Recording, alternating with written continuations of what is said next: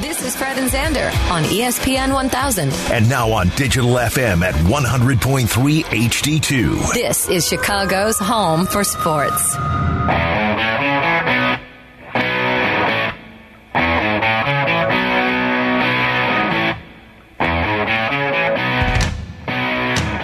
Not that listening to Rush has anything to do with the next thing I'm going to say, It's your Sunday morning rush here on AM 1000. but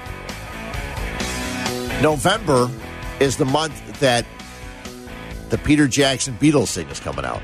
Yes, Disney Plus. Yeah, in a week. And I thought it was going to be a weeks, I think. wide, a wider uh, release than just Disney Plus. And No, of course, no, I no, don't no. have Disney Plus. Come on. I know, How you know, you I do have it. now. I because I don't have little kids anymore. They're in their twenties. I don't watch Disney movies. Yeah, but see, you can Wait, get. that that is like one of the big Target demos. Like when Disney Plus came out, everyone, including people my age, Yeah. were jumping on it. It wasn't just people with kids. yeah.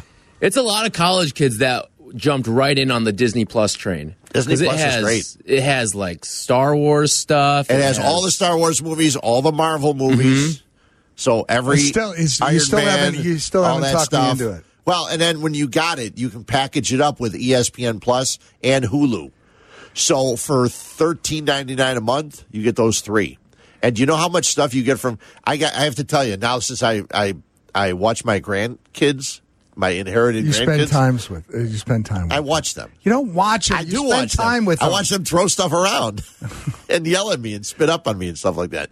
But Disney is a savior Well, I, I get that. because like halfway through the day, Fred, I, don't- had kids. I. I, get that. I know, but I had all those movies on VHS. I I'm to wish watch- I would have saved them. I could have resold them and made a lot of money. That I- stuff sells for a lot of money. I never saw Moana before. Now I got to see it. Yeah, I never I've seen it 117 times. I actually, I actually had never seen the 101 Dalmatians before. Not the old. I've seen it 102 times. yeah, probably.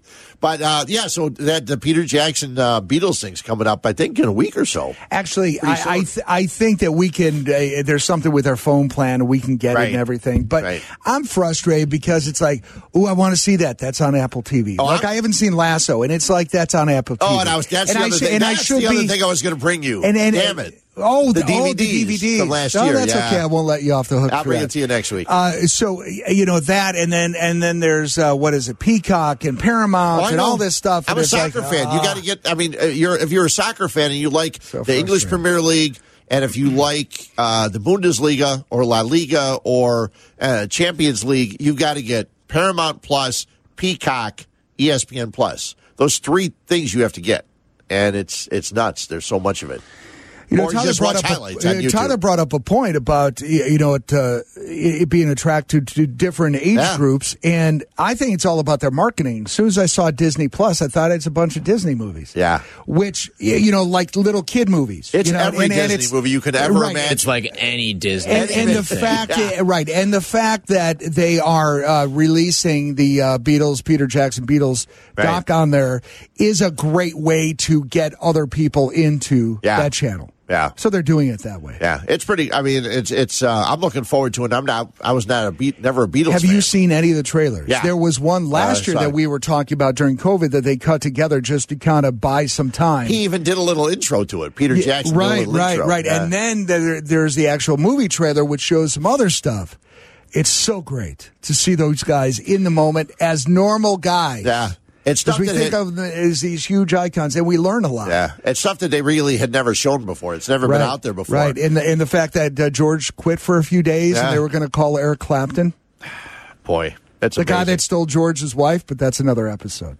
is that another. Is Yeah. that is that It's a another whole other show. Okay, uh, so the White Sox didn't win the World Series. Uh, either did the Astros. Newsflash. Either did the Astros. No, they did not. And I guess you you win the World Series. You win baseball games nowadays by hitting home runs. The Astros hit more homers than the White Sox, and then the Braves hit more homers than the Astros. Okay, and um, so the Braves hit 11 homers in the in the World Series, and the Astros hit two. Altuve hit two. Nobody hit. So they out homered yeah, him by they, nine. they went cold. Yeah, they out homered by nine. Freddie Freeman hit one in the final game, which was I was happy to see. Um, so f- people were wondering why Rick Hahn didn't talk earlier. Now, basically, he waited till everything was over. Waited till the World Series was But it over. seems like that would be the right time. Yeah. I, I know we want to hear the day after the Sox lose, but yeah, this is typical. yeah. So he did talk the other day, talked about a lot of different things about the team. And one of the answers or one of the questions for Rick Hahn was, what do you, what did you learn uh, from the White Sox playoff loss? Now remember, they were in the playoffs the year before and won only one game out of three against the A's. Now they won just one game out of four against the Astros. This was Rick Hahn on Friday. Astros were better than us for those four days, or at least three of the four. I think that's the overarching message right there.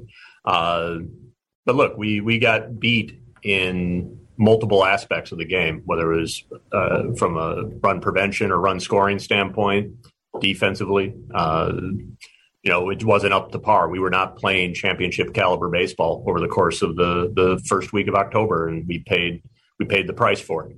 Uh, I think it there is there are lessons to be learned. You heard Lucas yesterday talk about the benefit of the experience and that uh, the need for the proper preparation and focus come October. Uh, you know, lessons you don't want to learn the hard way, but do come from from getting beat. I think uh, to read too much into again, you know, 34, 35 some odd innings and say we learned X as an immutable truth about this team is a little dangerous. It's a small sample. It was a again a bad week. We didn't play up to our capabilities. We know there's areas we need to get better that were on display over the course of those four days, but they were also evident over the course of the six months if you looked at it. Uh, and those are going to be the areas we, you know, Tony and his staff will seek to improve over the offseason and, and throughout spring training. And from a personnel standpoint, we'll try to address as a front office. One of the things they addressed immediately was they got rid of the strength and conditioning coach, Alan Thomas. I saw that. Yeah, whose son is actually really a pretty good up and coming player. I saw him in some um, some All Star games and stuff like that. But I think it's his. I'm pretty sure it's his son. And um, but they got rid of him. And you think about it, Madrigal out for the rest of the year with a leg injury. Luis Robert went out, hurt himself. Uh, Eloy Jimenez was out for a long time. Now, Jimenez will hit more homers. He missed 99 games this year. I mean, it was crazy how many games he missed. It, it, right, right. It's almost hard to believe he missed that much, but yeah. he did. Yeah, the White Sox didn't homer as much as they did in years past, but even when they were playing, they weren't homering as much. Okay, you didn't have as many homers from Jose Abreu. Uh, you didn't have that kind of stuff. Grandal Now, came on just a bit. Yeah, when he we came back, I think he Hernandez was, 23. gonna, was actually going to do something think he since he hit- hit, 18 Yeah. up until the point of the trade deadline. yeah, up till up till he came here. and then he hit two. I think he hit three, but that that's Yeah, it. Yeah, not enough. almost nothing. And they decided they're not. They weren't picking up Cesar Hernandez's deal, which was not surprising. Okay, they, they declined his option, his six million dollar option. Now that doesn't mean they're not going to bring him back if they can't find another guy. Right, but you know what? It was less surprising after the season uh, that he had with us. Yeah. that we are letting him go, and that it was when we picked him up. Yeah. because that came out of nowhere, and that was a swing that uh, Rick took that could have worked out well. It just didn't. And uh, look, uh, you know, right? We we could re-sign him if we can't find anybody else, but I mean, they're out there. Yeah. we could do a lot better, and I think we actually have to pay attention to that before right field. He hit three home runs. His slug his slugging percentage was two ninety nine. After hitting eighteen homers and slugging four thirty one for the Indians. So, you know, at that time, you had no idea he was going to struggle like that. Now, Craig Kimbrel, on the other hand, is a guy that posted a 509 in 24 games, largely in a setup role, uh, after compiling a 0.49 in 39 games with the Cubs in a closer role. Now, he also, Rick Hahn also talked about that and evaluating the trade, those trades that he made at the deadline. Yeah, it, it, you know what, Chuck? It's a really uh, how long you got? Because we can go through this thing for for hours if if need be. Because I'm of multiple minds of it. Uh, I read a book years ago. Uh, I think it was called uh, Amarillo Slim in the World of Fat People. It was about by Amarillo Slim Harkins, I think was his name, uh, who was uh, one of the first winners of the World Series of Poker. And at some point in the course of the book, he was doing an interview, and they said to him, uh, "You know, you've won millions of dollars in your career, but you've also lost millions of dollars in your career. How do you how do you deal with those losses?" And his answer was something to the effect of, I got to look at the decisions, not the results. And at the time when you make the decision, based on the information you had, was it the right decision? And our acquisitions uh, at the deadline, Tepera, Kimbrel, Cesar Hernandez, um, were absolutely the right moves to make on a team that had World Series aspirations and the needs that we had.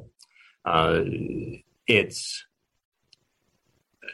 we don't regret being aggressive. We don't regret addressing in a what we felt were going to be impactful ways our clear needs at the time. Uh, obviously, it didn't work out because those moves were made with the goal of winning a World Series. You heard me talk over the course of the few months leading up in August and September when you'd ask me about an individual's performance that we acquired. That yeah, there was this was going on or that was going on, but really it was gonna it was about October. So if you judge it from the prism of whether it worked or not, it didn't work at the time for the 21 season. Uh, but if I look at it from the perspective of the decisions at the time they were made, they were the right decisions. And we would be aggressive again. I look forward to the opportunity to feel like we have a realistic chance of winning a World Series at the deadline and being aggressive in a matter to add or address whatever needs may exist on that club. Uh, from a personal level, it hurts. You know, you, you want it to work out. That's why we're. That's why we do this. It's to win championships you want to feel like you're doing everything in your power to facilitate that and when it doesn't work you know you feel that that's uh that's those are things that stick with you but in the end it's when you look at it from the prism of was it the right thing to do and would we do it again absolutely okay the only thing i disagree with and obviously this is something they had to think about when they made the decision of going out and getting craig kimbrel mm. is you spent a lot of money for a four-year deal for liam Hendriks to be your closer. They must have sat down and thought that Craig Kimbrel could be the setup guy. Because when you spend a four year deal to a guy to be your closer, you're not going to say, listen, we know we signed you to be our closer, but we're going to bring another guy in and he's going to share the duties with right, you. Right. But remember what Liam said, which was, I, I would, it really impressed me. At the time, he said, give me the ball whenever I'll get people out. That's fine. Yeah. But and it's not that easy. He's a good as, he's a good soldier, and and that's fine. Yeah. That's, uh, you know that's part of it, right? As yeah. a fan base, you want to hear something like that yeah. from your players. But the whole Kimbrel thing still confuses me because I know it's a mentality. But then again, uh, you know, I go back to something I mentioned yesterday. I heard Steve Stone say this several times. He was, you know, what he have 27 wins in 1980, whatever it was. Steve Stone did. He yeah. played for the Orioles. He won the Cy Young. He said there, there was a pitcher on that staff that went up to Earl Weaver, old school manager yeah. that's been gone for years. Said, "What's my role?"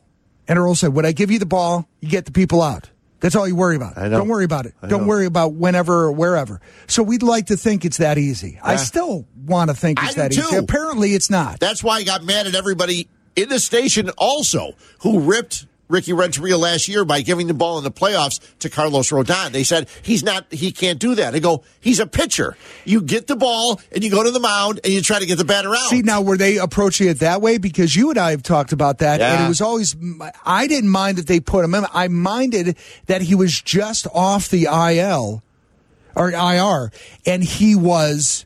Uh, I don't think mentally ready for that because he just came off. He did not have a lot of time. No, he practiced to, at the right, right, right. Yeah. That that was my. But if they were saying that mentally, he's like if he had all this time, he had all. Uh, yeah. You didn't have the injury, and that was the wrong place to put him. No, I don't. Uh, I don't agree with that.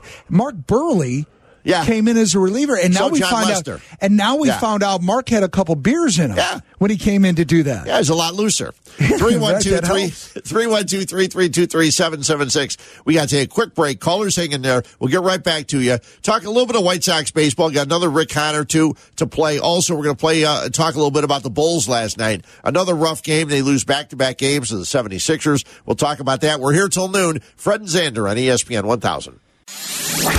Fred and Zander on ESPN 1000. Also available on demand on the all new ESPN Chicago app.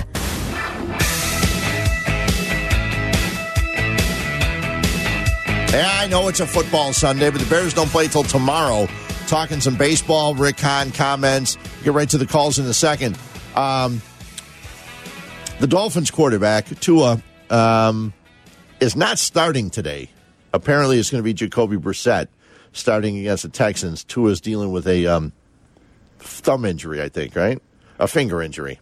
So he's not going to be starting for the Dolphins. So I know that um, I think that topic was touched on earlier today with uh, Jeff Meller for the Fantasy Football Show at 8 o'clock. So um, you've got 40 minutes to get your rosters in, I'm sure. So let us know, or not, don't let us know.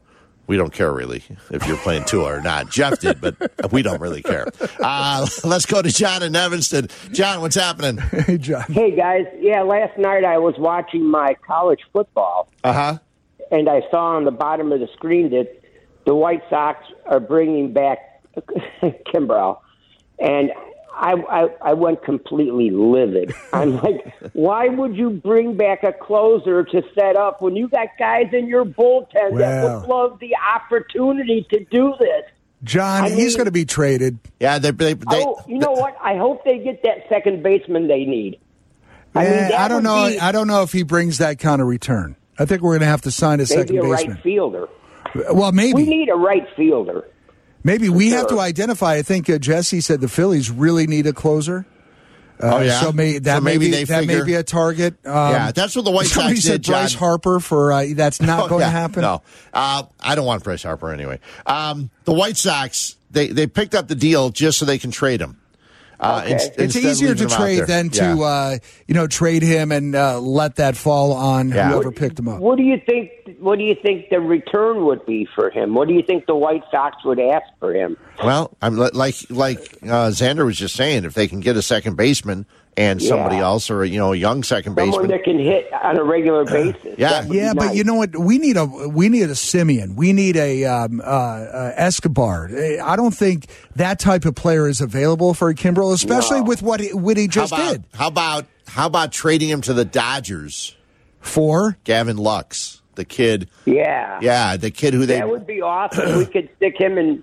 We could stick him in uh, like center field. No, no, no. Lux is a second baseman. He had Oh, to is play. he? That's right. He I'm had to right. He had That's to play bad. center field.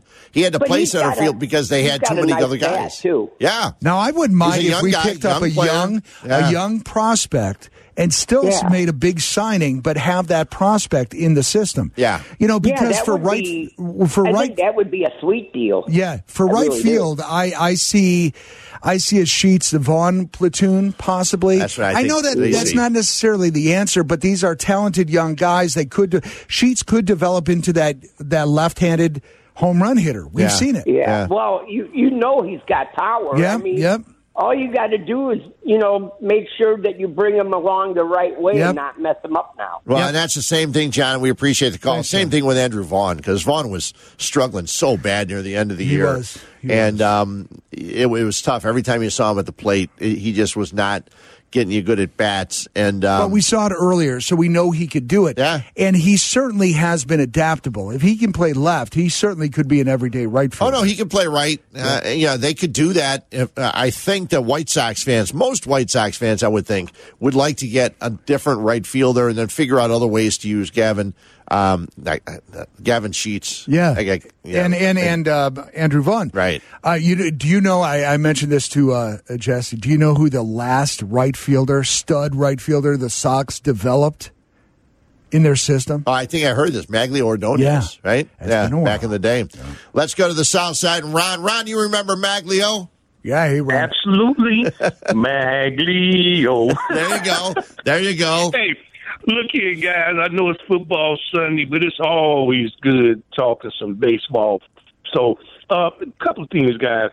Uh, the, the, the last year, uh, the White Sox needed a right fielder. You got Adam Eaton. So it didn't work out. No. So let's not make that mis- mistake as far as um, Vaughn. That's that's that's not going to work, guys. And sheets. Just go and get uh, a right field. But you know what? The White Sox really have probably a lot of the same questions they're going to this. And one last thing, guys, the pitching staff. I think Rodon is is pretty much gone. I, I don't know if um, Keuchel is even a number f- a five starter. They may, in terms of free agency, may have to get a pitcher. Lastly, uh, Marcus Semien. Oh, no, uh, I think he just hired um, Boras his Yeah, agent. he did. Yeah. yeah. Yeah. So you know what? Yeah, I, I, I think that price would be a little too much. So um, they still have look. They still have to uh, answer second base, right field, and I think um, they gonna still need a pitcher. So you guys have a great day. Thanks, Ron. Ron, appreciate it. Do you do you think? Uh, okay, there's a pile of money. Do we spend it on right field or second base? What's your preference? Jesse went with right field. Yeah, I would too. said sec- I say second base. I'd say right field. I you can bring a second baseman in to be a defensive guy and be a guy that can uh, field okay and not be and not be worried about your hitter. bat. Yeah, because if you get the What, whole, what about a Semien who is a huge bat and he is good defensively? I know he is because he's basically a shortstop and he can play both positions. And he was with the Sox before they actually had him in uh, in their Well, they- system. Yep. Yeah, They did. 312 332 3776. We go to Orland Park and Mike, you're on ESPN 1000. What's up, Hey, Mike? Mike. Hey, how's it going, guys? Okay. Um, just a, a quick question because, you know, the White Sox, it seems like they're always in on every deal that they never get done when it comes to, like, you know, Manny Machado, Bryce Harper, or else they get these guys that are, like, way past their prime. I'm wondering, with all that money that they said they were going to spend before and they didn't spend it, we know they didn't spend it. Why don't they go out and get Kris Bryant or somebody like that in free agency that's coming up? They, I mean, Does Kris Bryant want to be on the White Sox? well, the one thing about Kris Bryant, I don't know, but yeah, that's a good question. Yeah. The one thing about him, I mean, I know the Bo- that Scott Boras is his agent, but the other thing is, I think after he went to the Giants, he's expecting to get the kind of deal, a kind of deal like Harper and some of these other guys got, and I don't think that's happening No. any from anybody. So then the question is, what you know, is someone going to over offer money? Make, you know, make a, a huge offer for Kris Bryant. That's going to be really interesting. And and I'm sure you and Jesse were probably talking yesterday. We appreciate the call, Mike. Yeah, um, you and Jesse were probably talking yesterday about the, the possibility of a strike in baseball. We were, Yeah. we were, and and you know we were using the word lockout. Now Jesse was uh, very clear in uh, you know saying that lockout is definitely a tool to get things to be a little more urgent, Right. And he felt like the lockout would be an early issue and would not affect the season. I always look at a lockout as something that would affect the season. I mean, I really don't care if he's locking if they're locking each other out at the, in January. I don't care. Yeah. As long as it doesn't affect the season, and he thinks it will not. But there's a lot on the table this year. Yeah. Well, there's a lot of things they want to put in. They want to put in the universal DH, and anytime you put something in, the Players Association is going to ask for something else. They're going to ask for, okay, you want to put this in? Fine, we give us this. You want to pitch clock? Okay, fine, give us this. Yeah, well, it's old fashioned bargaining. Yeah. And that's what they have to get done. NBC Sports Chicago put together a list of right fielders. They have Nick Castellanos, Kris Bryant, Michael Conforto, left-handed Conforto, terrific during the shortened 2020 campaign, beefing up his free agency. But the numbers took a dip in 2021. That's a oh, could that be another Nomar Mazara?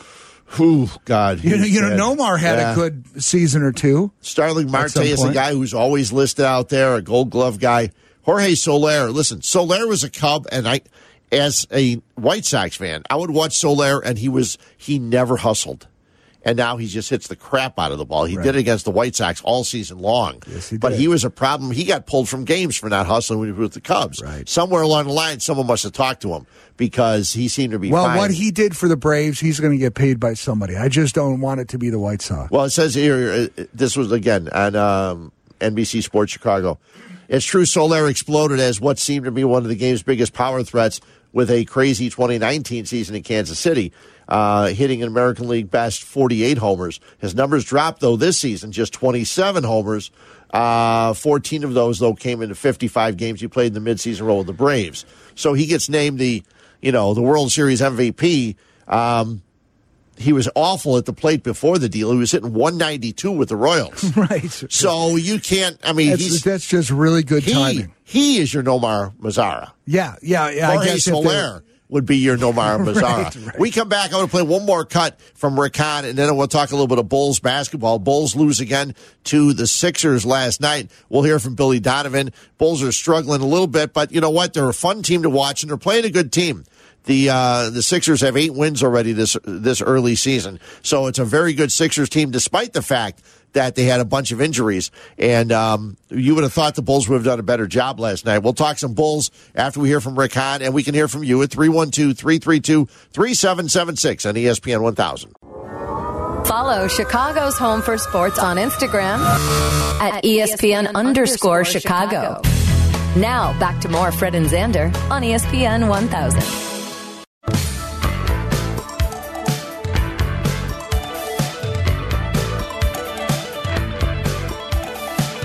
We'll get to some Bulls in a second. If you saw the Bulls game last night, you want to talk about uh, Billy Donovan's crew, let us know 312 332 3776.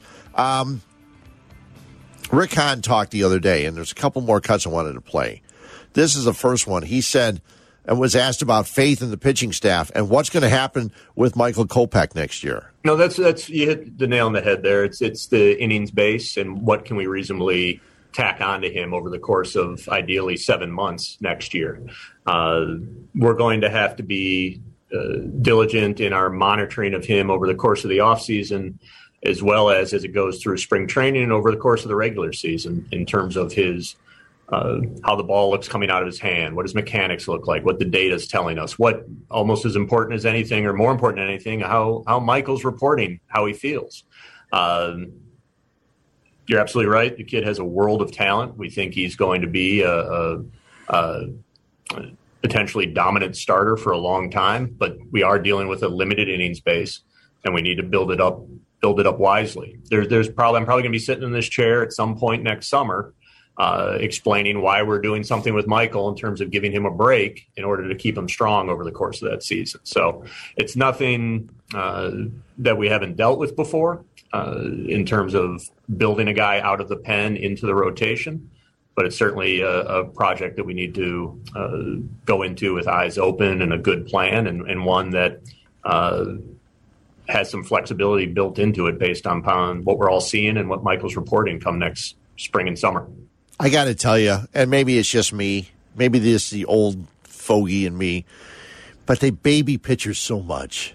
It's uh, it's unbelievable. well, you know, we have to stretch him out a little bit, and he didn't do this, and I understand that. But you know what? This is the major leagues, okay? I loved what Steve Stone said on the White Sox Talk podcast a couple weeks ago on um, with NBC Sports Chicago. Yeah, he that said, was "Listen, a, that was a great yeah, one. he said, listen, he said, Michael Kopech, you can move him in as a starter, but Michael Kopech's got to realize that every fastball doesn't have to be 98 to 100 miles an hour. Right. You can vary speeds. You can do this. And I talked to some other people, and they said, look, when he came in as a starter and threw those three innings a couple times, he was using all of his pitches. But when you brought him in later and for an inning or two, he wasn't. And the second half of the season, his his he did not pitch well. Everybody yelled and screamed because he didn't play pitch in game one, I think it was in the uh, playoffs. But then when he did come in, the two games he came in, he gave up three runs in both games. He was giving up the long ball. He gave up home runs the second half of the season, and I think that when he when you uh, get through his head, he's going to be a starter. You can use all your pitches. You can vary the speed on your fastball. finesse, and having a Lance Lynn on staff. Yeah. Here's a guy that has what tw- 18 different types of Yeah, fastballs. he's got a whatever bunch, yeah.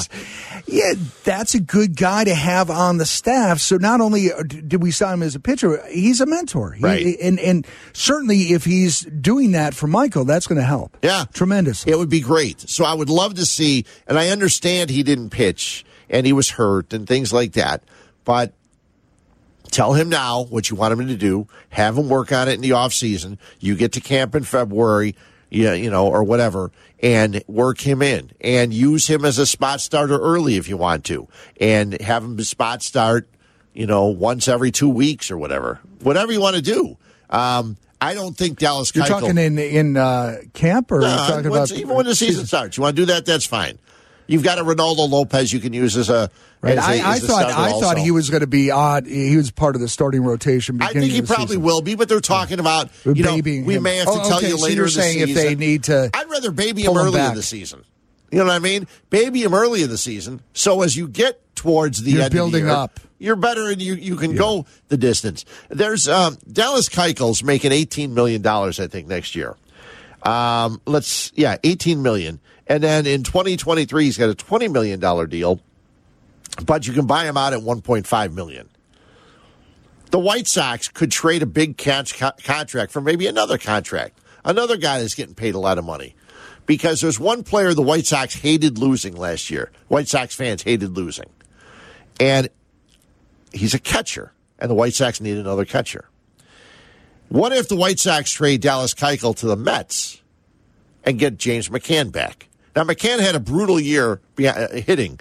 He hit 232, 294 on base, and a 349 slugging percentage, 10 homers, 46 RBIs. But his defense is there. Exactly. He catches the ball when a cutoff man throws it to him. He he blocks the ball that it doesn't get past and like Yasmani Grandal. Pitchers are not afraid to throw their, their ball in the dirt because they know that McCann can stop the ball where Grandal's got to get off his tail and go get it because it gets past him. Well, I'll tell you something. We do, and Zack Collins is not the answer No, in my book. it's a we shame. do need Nice a guy, yeah. but- We do need a crazy good defensive Yeah. option behind the plate. Yeah. I'd, I'd, I'd love to see, you know, you call the Mets and say, listen, we got a pitcher for you. Left-handed pitcher. You get him on a one-year deal. You can get out next year. It's 18 million. We'll take back, uh, you've already offered McCann. He's got, McCann has three more years, eight, 8.15 next year and then 12.15 each of the next two years. So that's 24. That's 32 million for the So you want to years. trade heads up Dallas for uh, McCann? Yeah. Well, they- they'll, you know, listen, we're taking a lot of money off your hands Yeah. you know, and you take Dallas Keuchel, it's ten million more for you next year, but you're getting a pitcher. You're getting an established ground ball pitcher who, if you can fix, he can pitch for you. And then the White Sox would, you know, they they don't need him. Okay, they don't need a Dallas Keuchel, and he's on their their team. So if they can move him, they go right ahead and do it. I don't know, kind of an interesting idea. And the other one is, I had heard from numerous people that Carlos Correa, he got offered a deal five years, 160 million from the Astros, and everybody talked about how it's an embarrassing offer. compared to the Lindor Yeah, thing. it's an embarrassing offer. And you can make an argument that Correa is a better player than Lindor. right now. Yeah, yeah, I think you can. Um, he didn't. Hit, he didn't hit in the World Series. He hit against the White Sox. Uh, the last thing he did in the World Series was when he pointed. I mean, when he pointed and said, "It's it's my time." Was that even the World Series? That was the playoffs, wasn't it? Because in the World Series, they only had two homers. They both from Altuve. So it was against the Red Sox. Yeah, that was against the Red Sox. Yeah, when he pointed to his watch, his wrist, and says, "My time." He didn't do crap after that. So I mean, whatever. But I heard that the Detroit Tigers are really interested in going out and getting Carlos Correa. Now, wouldn't why wouldn't they be? But AJ Hinch is the manager. AJ Hinch and Correa were in Houston together, and you look at it, and Are there garbage cans involved in the deal? no, I don't think so. I think they have. I think they have plastic garbage cans Okay. at uh, Tiger Stadium. But the Tigers apparently are trying to spend money. They just signed Tucker Barnhart, the catcher from the Reds. Now that's not a big money deal, but they have a great young pitching staff. They have this kid Manning. They have uh, Casey Mize. They have like three or four really good young pitchers. And their catcher killed us at the plate. Yeah. What's his name? God, I would have to look it up. Anyway, so, Haas. so yeah, Haas. Yeah, yeah, and then he didn't even catch all the time. But every time he played the White Yeah, Sox, it's he like, hit the crap out of the ball. yeah. But yeah, so maybe Carlos Correa, which we don't want to see Carlos Correa more than we see him already. If you're a Sox And fan, we'll see him more in Detroit. Yeah, as and the Det- the Detroit Tigers are trying to put a team together now. They've got young pitching. Uh, they're trying to build, and what better way to build than making a big push in free agency and getting a guy like Carlos Correa? I think that they're going to be uh, competitive with the White Sox quicker than Minnesota or Cleveland. was. Yeah. Oh, I don't. Cleveland.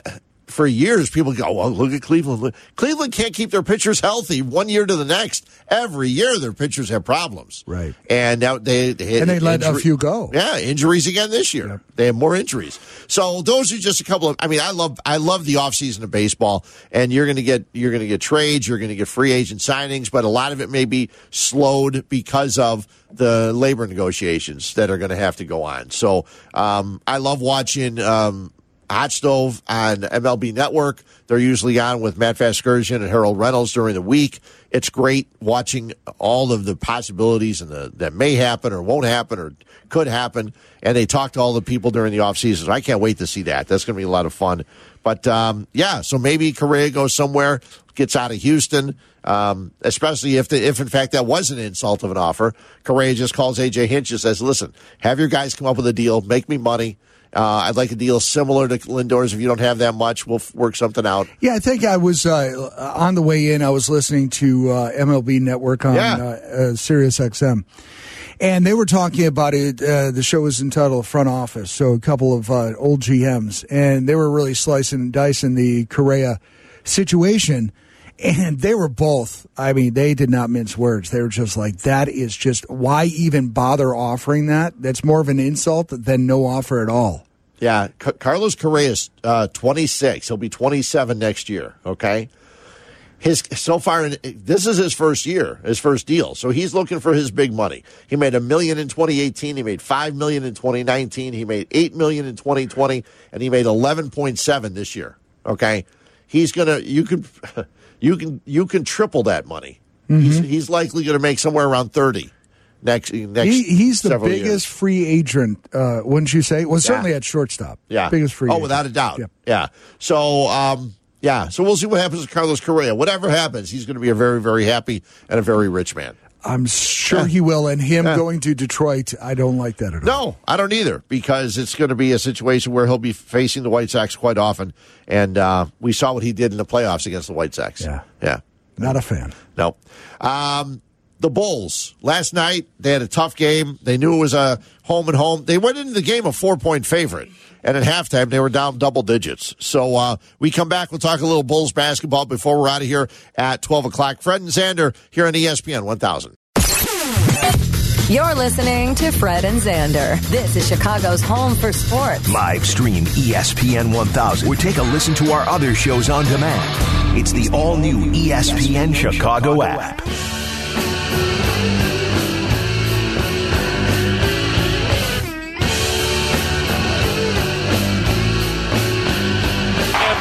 Volleyballs it. Here comes Zach LaVine. Lonzo, lob. Oh, go get it. Back and Jones. Oh, Shot slam with jammer. Two to tie, three to take the lead. Here comes Zach. He wants the lead. Oh, Sriracha.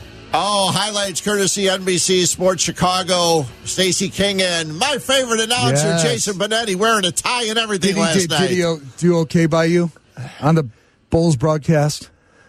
He did do something he's done in baseball games too. What? a minute and a half into the game, there was no score. He goes, I promise you, people, there will be some points scored in this game. There just haven't been any yet. He's done that in the bottom of the first inning in baseball games. Again, just another reason.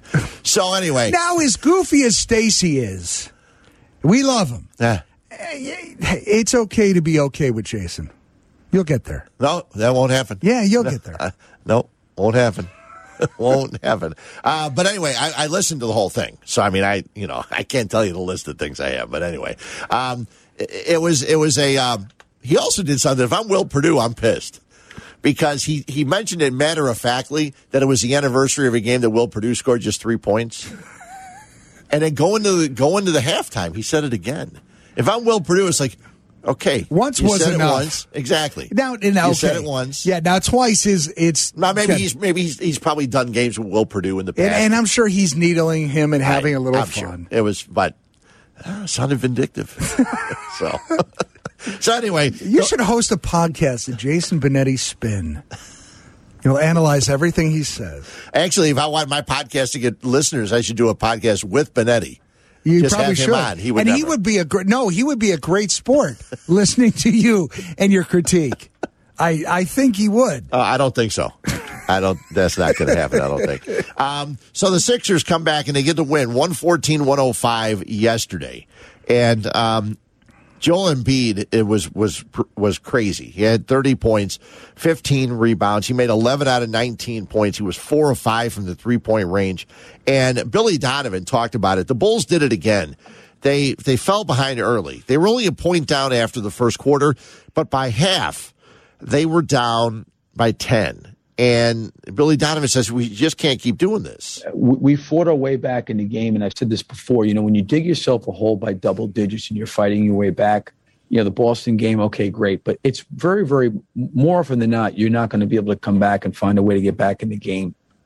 And I said this: it's a hard way to live that way, and um, you know, we've we've got to be able to when we're not shooting the ball well, and we didn't shoot the ball great tonight. We've got to find other means to be able to to win, and they're they're obviously a good offensive team.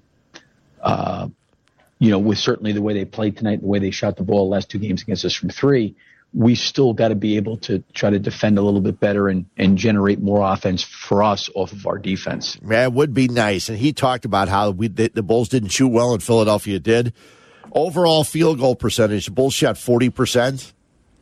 The Sixers shot 53% from the field. From three point range, That'll do it. yeah, from three point range, the Bulls were 7 for 29. The Sixers were 13 for 26. That's 50%. And they had this guy, Korkmaz, hit seven of nine, and he hit him from everywhere yesterday. But you can't have the other team double your three point. Not only they, the Bulls took three more three pointers than them, but the number that were made were ridiculous. Unsuccessful. Yeah, let's go to Westchester and Brandon. You're on ESPN 1000. Hey, Brandon. Hey, Hey, what's up, guys? Hey, let me chime in on the Bulls. Yeah. I'm a, I, my my MVP this year so far for the Bulls is Stacey King, man. Stacey King has been on. He's been great. Yep. and, and, and he does it in a subtle way. His criticism, because he know he works for the organization, so he so he can't say it in a way that I'll say it or you guys will say it. But he's been on point, and I'm gonna tell you, two out of three losses I blame on Billy Donovan. Stacey called it out. I'm screaming at the TV. Stop bringing Vucevic up to set a pick when DeRozan, uh, LaVine doesn't need it. They can beat these guys one on one. Yeah, he brings him up to set a screen. He's bringing help. Stacey's pointing that out. And like Stacey said last night, Vucevic needs to get down low and make Embiid work. It's like Embiid ain't even working on defense because he know you can't score and you're afraid to score. I mean, you guys tell me who is this guy that we got from Orlando? I didn't watch a lot of Orlando basketball, but last year I gave him a pass because it was a new and it was a pandemic. But it rolled over into this year. As a basketball player, who is he? What does he does well? I don't know. I don't see it. He doesn't have a down low game to post up, and those wide open shots that he he misses more. I don't care what the percentages in the numbers say. When I watch him on TV, he misses the shots. He misses the three. He misses the 12 footer. And we need an outside shooter. We're missing the three or four. This Patrick William loss is showing up big because last night we could have played him at center and went small. And he was coming on offensively. And he's a great defensive player. I'm a holla. Love you guys. You're, you're right about that, Brandon. He is a really good defensive player. It sucks that, that Patrick Williams is out. And Vucevic, five for 16 yesterday, just one of seven from three. He had the opportunities. And I'm going to let our guy, I'm going to let our basketball expert, Tyler Rocky, tell us exactly who Vucevic is because, again, I didn't watch much Orlando basketball either before he came here. So I saw him when he got here. But they are setting him up for shots. And yesterday, they set him up for three shots in the first minute and a half of the game. They wanted to get him started, and they just it just didn't work. I think with Vooch, it, it's just right now it's a matter of shots not falling for him. These are shots that he does make, and right now they're just not working for him. Now, I think another thing too is he's not used to having this much talent on the floor alongside him, uh-huh. and and this many people who excel with the basketball in their hands. When you look at guys like DeRozan and LaVine, and I know Lonzo doesn't need the ball in his hands to thrive, but he's a guy who facilitates, and I think that's part of them trying, and that probably does work to what you were saying about them trying to get him going early. Yeah. Is that he's trying to learn a new sort of game right now. And that's going to take more than well, how many games have they played now? Seven, eight, nine? It's going to take a little bit of time. You probably won't see the true impact of it until 20 or 30 games in. Sure. Sure, and I mean they're playing well and they're fun to watch. I mean they're running up and down the court. They're high fly, high flying. He calls them shy shy slamma jamma, and that's been all kinds of fun. Uh, Stacey's been great, absolutely great. And the caller Brandon brought up a point. I was mentioning this earlier to Tyler is that there was a time that he called out um, Zach LaVine because LaVine got the ball and Green was in front of him, Javonte Green, and he says, "Come on, come on, uh, Zach, you got to pass the ball to to Green. He'll go in for the basket." He didn't do it. He goes, "You got to do these kind of things. Keep it a team. Do the passing and that." The very next play, Lonzo Ball got the ball, through an alley oop to Javonte Green, who was in front and slammed it. And you hear Stacey going, "That's what I'm talking about, Zach. That's what you got to do to keep everybody involved." So Brandon was right if you listen to Stacey, Stacey will call out the defensive lapses. He'll call out when one guy's And that's what we want out oh of an God, analyst. That's exactly what you want. Right, but he does it in a way that isn't Yep. hammer over the head. no, he does it great. I thought it was wonderful. So, um, yeah, it's a lot of fun. Yeah, we've got something going on Tuesday I want to mention before we get out of here. At Dunning Poorhouse on Addison between 7 and 9, Team ESPN 1000 is going to be there. Uh, it's about hockey. It'll be Chicago facing Pittsburgh with a new coach, Ice Cold Coors Light on special. Hockey swag will be given away to ESPN Chicago. Nissan Titan will be on site. Cool. Be responsible with your celebration. Yes, yes, very, very cool. Blackhawks have a game today. Derek King, their new head coach or the inter- interim head coach, they take on the Nashville Predators. Don't forget, I'll be here That's a- tomorrow. that's a win. Yeah, well, we'll see. That's a- It'll be that's their second of the for. year. I'll be here tomorrow after the Bears game against the Steelers. Zander and I will be back, I'm sure, next week. Yep, Yeah, I we'll do so. that. Thanks to Tyler Rocky. Thanks to you for listening here on ESPN 1000.